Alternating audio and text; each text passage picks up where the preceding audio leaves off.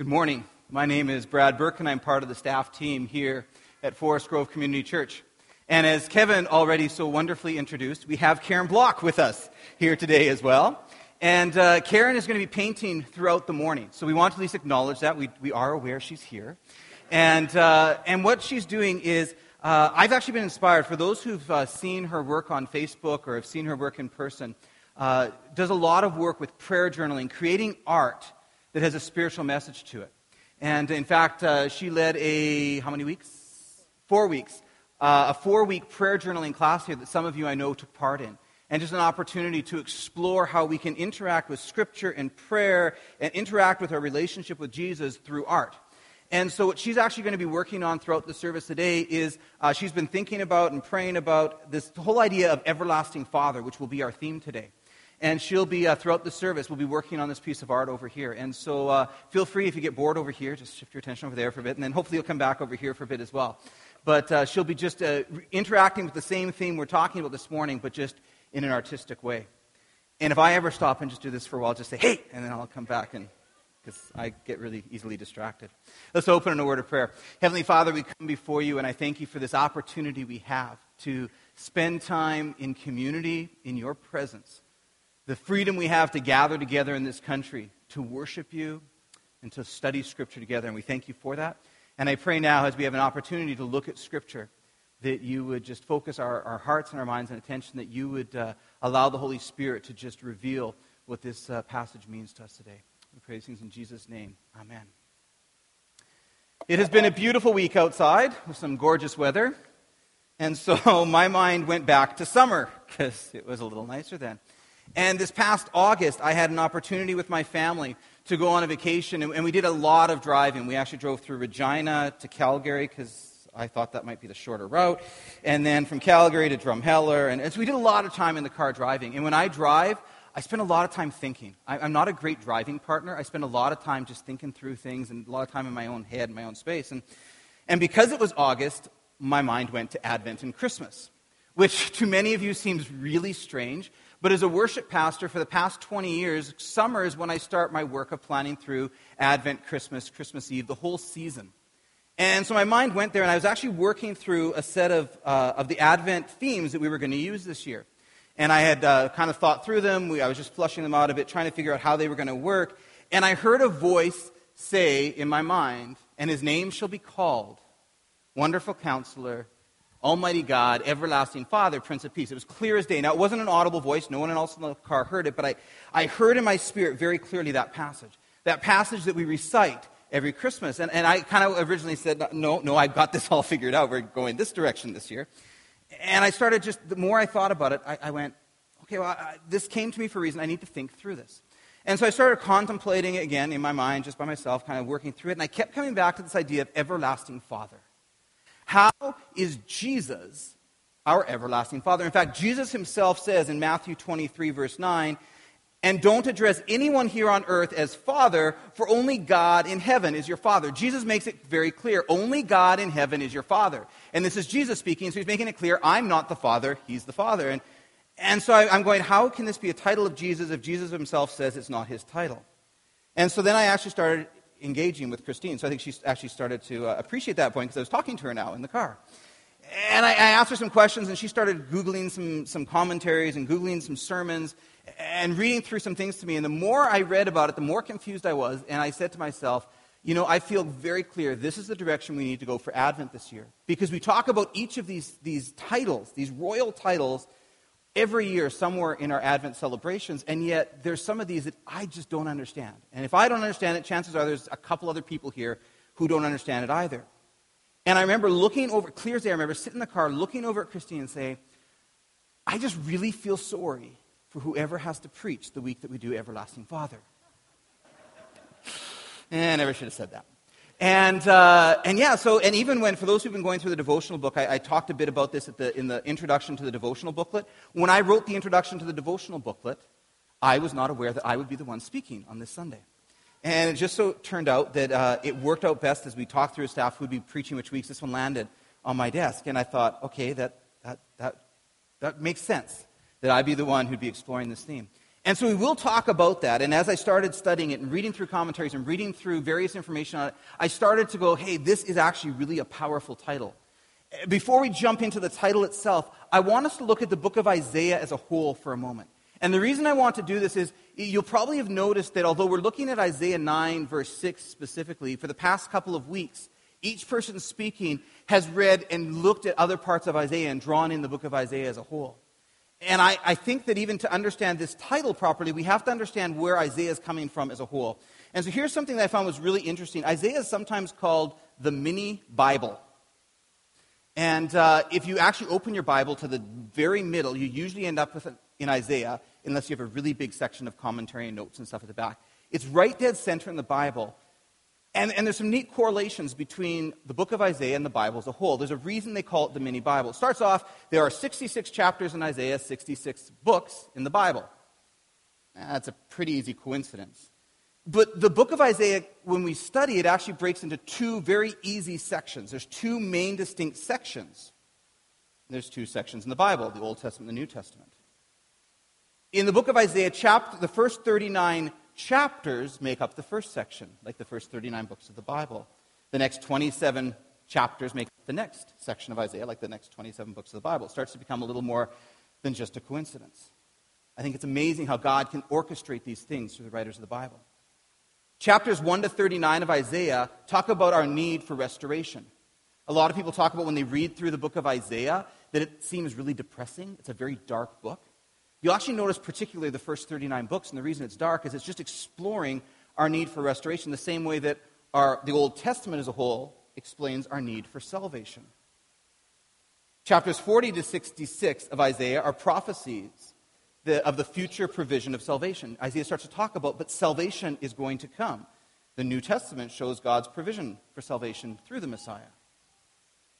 And in fact, when we look at the second section of Isaiah, chapter 40 begins, we read this last week, with the prophecy of John the Baptist. Prepare ye the way, make the road straight, the paths, level the valley. He talks all about this. And then we see in Matthew, we see John the Baptist. And in chapter 66 of Isaiah, we see these prophecies of the new heaven and the new earth. And the 66th book of the Bible is Revelation, which talks about the new heaven and the new earth. And if we had more time, we could continue to go through, and there's more and more correlations between these two. And, and so people have looked at this and said, you know what? It's like Isaiah is this mini version of the themes of the Bible as a whole. God used Isaiah in a real way to do that.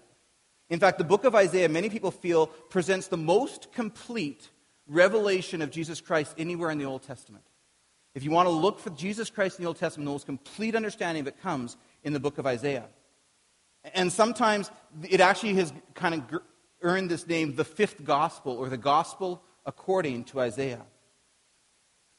And Peter sort of reflects on this in 1 Peter. He says, this, he's talking about salvation. He's talking about the gospel plan. And he says, this salvation was something even the prophets wanted to know more about when they prophesied about this, this gracious salvation prepared for you. So even looking back, they said the prophets understood salvation, even though it wasn't completely uh, apparent to them at that time.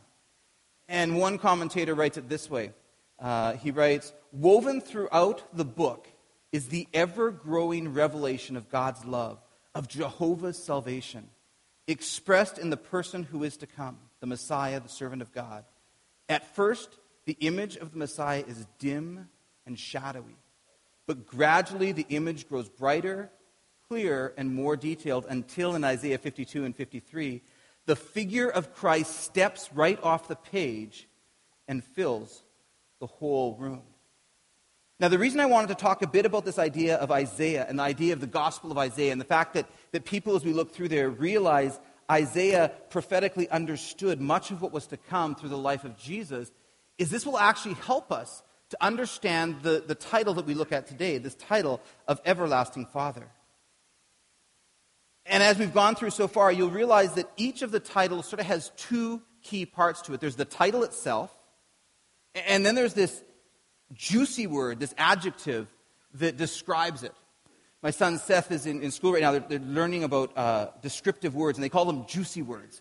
And I love that. It's this idea of just, it, it helps you totally understand what that word means. And so the first week, we looked at wonderful counselor. Counselor is the title, but he's a wonderful counselor. Then we looked at Almighty God, Everlasting Father, Prince of Peace. There's a title and a descriptor. And as I started to do some research into this and started to try to understand this better, I realized that in the day that Isaiah was writing to describe any king, the title wasn't the issue. They would understand those. And so, even when, when I looked at this, when I first started looking at this title of Everlasting Father, I struggled with Father. Everlasting made sense to me. I struggled with the title of Father. And yet, to Isaiah's audience, Father made sense to them. Because that was a standard title used to describe the kings. In, in fact, each one of these titles of, of um, counselor, prince, um, father, even God is used throughout the scriptures of kings in the line of David. And each one of these, there's places we can see these same titles used to describe a king. The titles wouldn't have surprised people. What would have surprised people was the adjective, was the juicy word that came before. He's not just going to be a counselor, he's a wonderful counselor. He's not just this, this, this God, he's not just God. In that case, when, he's, when they've referred to kings as God, it's this messenger of God or this person doing God's will, but he is Almighty God. He's not just a prince, but he's the prince who brings peace. It was that part that meant a lot to them. And so the title Father was never meant to describe who Jesus was in the context of the Trinity, because Jesus makes it very clear that the Father and Son are separate in the concept of the Trinity. But it's not in the relationship to the Trinity, it's the relationship to humankind. He is the Father to humankind. we, we see in, in biblical times, Father was often used for the title of a leader or the title of the, the beginning of a movement. Abraham is the father of Israel. So, because we've established this, the adjective that's most important, we're actually going to take most of our time this morning looking at this adjective, everlasting. Look at the, the term everlasting and how that applies to Jesus. What we can learn about Jesus through the fact that he's not just the Father of humankind, but he is the everlasting Father. And I believe the word everlasting kind of will have a twofold meaning. We find two distinct meanings of the word everlasting when we look at the ministry and life of Jesus and how he impacts us in his relationship with us. And the first is simply to affirm that Jesus is eternal. And to many of us here, we just look at that and go, well, of course, that makes sense. We, we, we understand Jesus is eternal. He always was, he always will be. And yet we live in a society increasingly where that can't be taken for granted. Because there are many people who will acknowledge that Jesus was a historical figure, that Jesus was a good man, that he a, was a great teacher with great teachings, but won't acknowledge that he was eternal, that he always was. There are some believe that, that would even say that Jesus entered into the earth as a human baby, as we hear in the Nativity story, but that's where Jesus became. That's where Jesus started. And so we live in a world where we can't take for granted that Jesus is eternal, and yet it has massive implications for our life. So as we look through Scripture, we realize that Scripture itself affirms this eternal nature of Jesus. In John 1, verse 1, we read, In the beginning, the Word already existed. And in John's Gospel, the Word is a reference to Jesus. And so, so in the beginning, the Word already existed. The Word was with God, and the Word was God. So we read that right from the beginning of time, Jesus already existed. He always was. Later in John's Gospel, a few verses later, we read, God created everything through him. Through him was Jesus, through the Word and nothing was created except through him. The Word gave life to everything that was created, and his life brought life to everyone. So even when we're discussing the creation of the world and who created the world, often we start off by saying, well, God created the world. But when we read through Scripture, we actually realize that Jesus played an important part in that creation. And so it's not incorrect to say, well, actually, Jesus created the world. Because in that verse in, in John, it says everything was created through him. Nothing was created except what was created through him.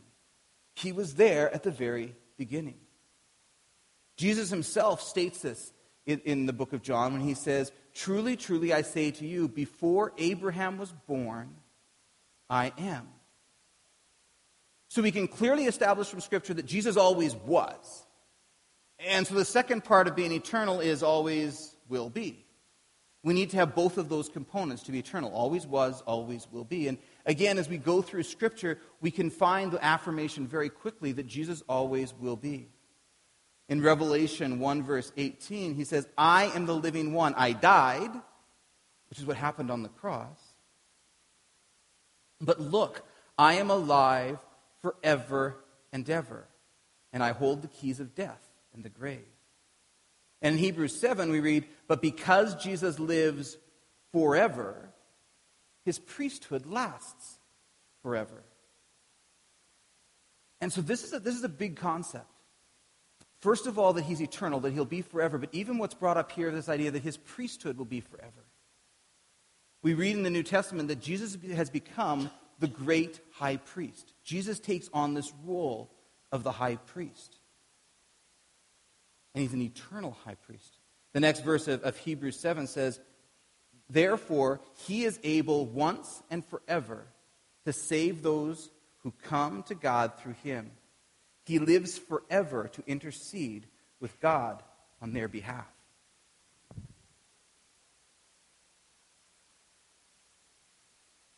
And to fully understand what this means, we have to understand the role of the high priest. Because if Jesus is going to become our high priest, again, to the author or the audience of the day reading through this and hearing these words, they would totally understand, they would completely understand the role of the high priest. Today, that's not part of our normal culture.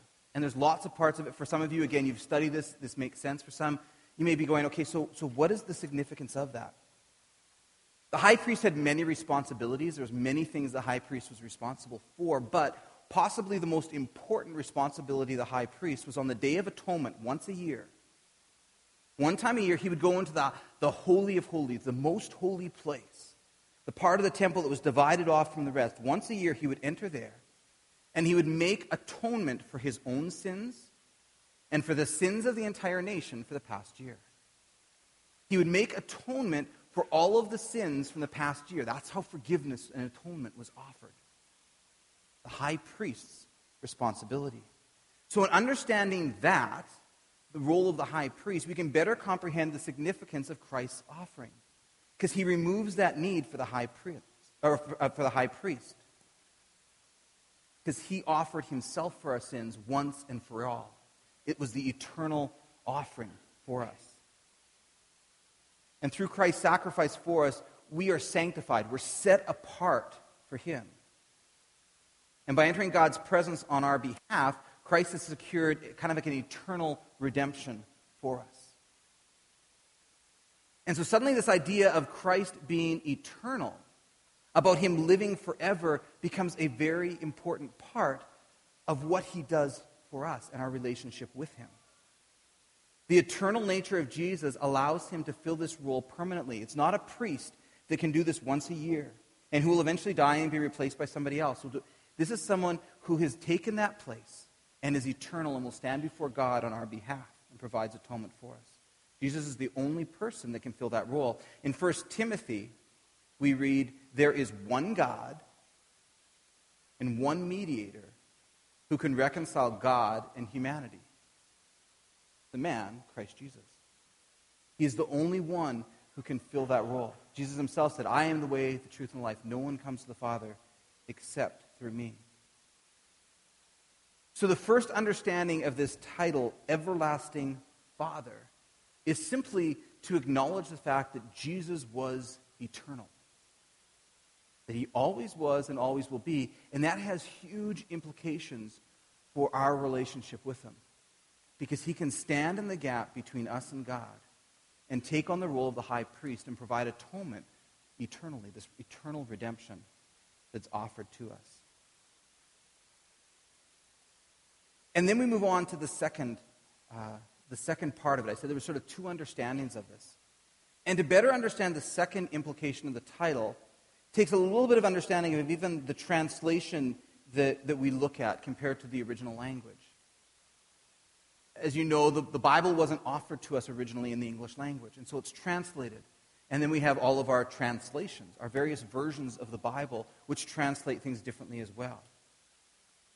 And, to kind of help understand this, we're actually, I just want to look for a second at the title that we'll be talking about next week the idea of Prince of Peace. It's interesting that all of the other titles have the juicy word followed by the title. He's wonderful counselor, almighty God, everlasting Father, Prince of Peace. Let me switch that one around. Grammatically, we could put it the other way. He would be the peaceful prince, is how we would put it the other way. And yet, you can tell right away there's a difference in the implication between the Prince of Peace and the peaceful prince. A peaceful prince means that the prince is a peaceful individual. And I think that it would apply to Jesus. I think that way it would apply. But the title that's being explained here is different in that he's not describing that Jesus is peaceful, but he's the prince who brings peace. He's the prince who offers peace. He's the prince who's the source of peace to the people. And so by changing the order of the words, you actually get a different implication. And we look at everlasting Father, there are many people who believe that it actually is better understood the same way if we invert those two words. We actually get a better understanding of this title, Everlasting Father, if we look at it as the Father of the everlasting, or Father of eternity. And the term Father, again, when we looked at that, often is this idea of the source of, or giving, or that who brings.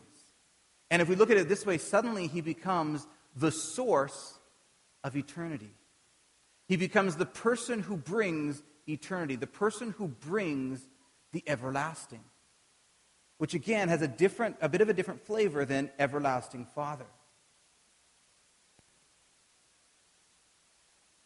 And as we described earlier, and that was the reason we started where we did, Isaiah seemed to have this knowledge of the gospel plan, this prophetic understanding of what was going to happen. And he may not have completely understood it, but, but 700 years before Jesus was even born, he, he had this understanding of this.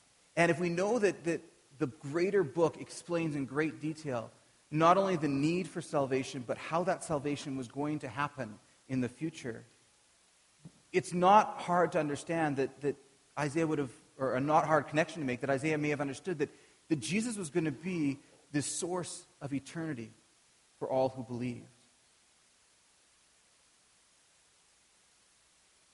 And as everlasting Father, Jesus can be that source of eternity for us. We read in John 3, verses 14 to 16. And as Moses lifted up the bronze snake on a pole in the wilderness, and so you remember this story? The, the, Israelites are out and they're in the wilderness, and, and these snakes come and they start biting people, and people are getting sick, and people are dying.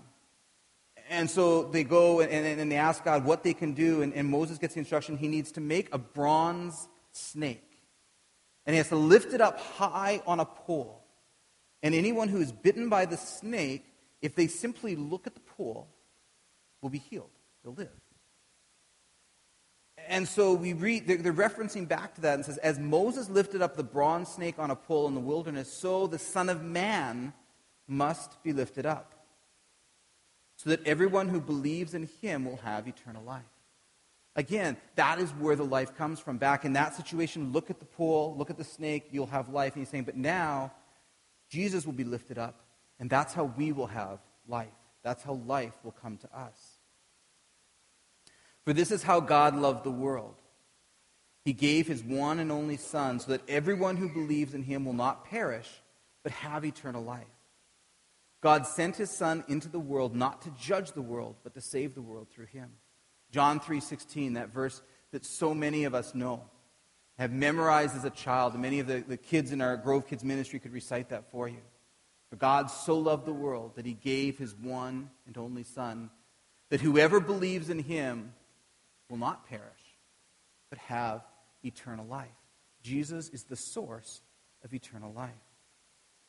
In 1 John, we read, I've written to you who believe in the name of the Son of God. So uh, this next part is for those who believe in the Son of God, so that you may know you have eternal life. And again, he connects it. If you believe, you will have eternal life. And he says, and we are confident that he hears us whenever we ask for anything that pleases him. Jesus is the source of eternity for us. Not only is he, and, and the two kind of pieces, these two uh, understandings of the word everlasting are linked. Not only is he everlasting and eternal, and that means that he can be the eternal high priest and offer us that redemption. But he also, because of that, is the Father and source of eternity in our life. He is the one way that we can have eternal life. And so, for many of you, these two concepts aren't new. Many of you walked in this morning and said, would have affirmed clearly, I believe that Jesus is eternal, and I believe that he is the one way to eternal life. And so, the big question for me is so, what do we do with this this Advent season? What, what difference does this make? How does this impact our lives this Advent season?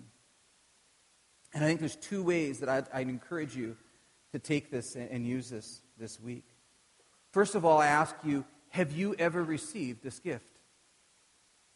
Have you personally ever received this gift? And as we went through those verses, it was made clear that it's whoever believes will have eternal life. Whoever believes in the name of Jesus, whoever believes in Jesus, will have this gift of eternal life from the source, from the Father of eternity. And yet, as we look at this, the word believes is an important word. Because in the way, again, going back to the original languages, belief isn't head knowledge alone. And to kind of explain that and make that clear, I'm going to use a modern example. Uh, think of a celebrity, someone that maybe you admire or look up to. Maybe it's a sports figure, a movie star, a politician, a musician. You may know a lot about them. In fact, with today's social media and magazines and everything's out, you may know way too much about them. And you may know what their house looks like and where they go on vacation and what their family's like and what they're doing for Christmas this year. You may know a lot about them. But you don't know them. And they don't know you. And we can actually be the same way with Jesus. It's not just about knowledge. You may have attended Forest Grove Community Church uh, for decades. You may be involved in ministries. You may read your Bible on a regular basis. You may go to every, uh, you know, be studying constantly. And that's all great. But that, in and of itself, does not equate to all who believe in Jesus. Because it's possible to have head knowledge, but still not have relationship. And so I, am I'm guessing most people who would fall into that category, who've, who've attended Forest Grove for decades and are involved in ministries and are reading their Bible and are growing, have the relationship side too. But it's not a given. And that's the important thing. It's not about knowing who God is, it's about knowing God. It's not about knowing who Jesus was, it's about knowing Jesus. It's interesting that some people enter into that relationship with Jesus after they know a lot. For some people, just the way they're wired, they need to know the answers to the questions. They need to know all about Jesus before they can know Jesus. And that's the journey that some people take to him, and that's great. Other people enter into relationship. They know Jesus far before they know anything about him.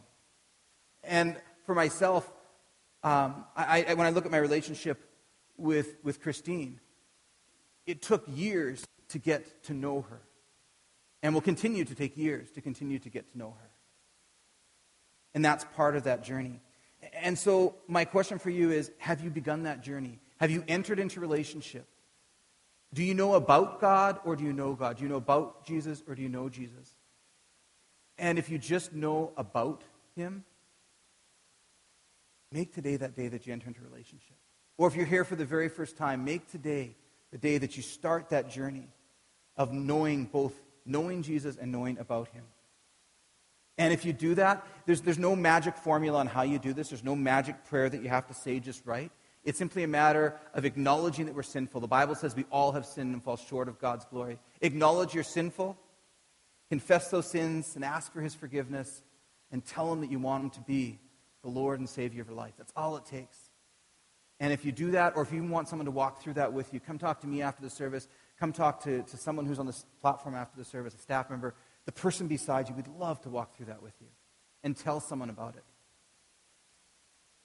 And so that's the first application. If you've never done that, do that. And the second one is if we truly believe that Jesus is the only source of eternity, that Jesus is the only way to the Father, that if the gift of eternity is only offered through Jesus, it's a gift we can't keep to ourselves. And so my question is this Advent season, who is God asking you to share with? Who is God asking you to tell? And I encourage you this week to take some time and just pray and say, God, share those names, place those names in my heart who I should be praying for, who I should tell. Maureen talked a couple of weeks ago just about this idea of sharing the gospel with those around us. And I encourage you to let that happen this Advent season. Maybe the first step is inviting someone to the Christmas Eve service or the Christmas Day service and inviting them there. Maybe that's your first step. Maybe it's just inviting them into your house this Christmas season and talking about why Christmas is an important season to you. Inviting them to your small group. But just being intentional about that and praying for those people. Isaiah understood that Jesus would be the Father of eternity. And in the very beginning of the book of Isaiah, right back in the first chapter, God offers his promise to a world that's enslaved by rebellion and helplessness, a promise of cleansing and forgiveness, a promise of a new beginning. And he writes in Isaiah 1, verse 18 Come now, let's settle this, says the Lord. Though your sins are like scarlet, I will make them white as snow. Though they are red like crimson, I will make them white as wool. Heavenly Father, we come before you. And I thank you for the promise that we find in Isaiah that if we come to you, that you will wash us clean, that you will make us white again. I thank you that you sent the Father of eternity to live in our midst and to provide that opportunity for us to know you in a new way, for us to uh, be washed clean, for us to be, have that gift of eternity available to us. We thank you for that. We pray as we go through the, the remainder of the Advent season that you would calm our hearts and our minds and allow us to put time aside to reflect on the true meaning of this season.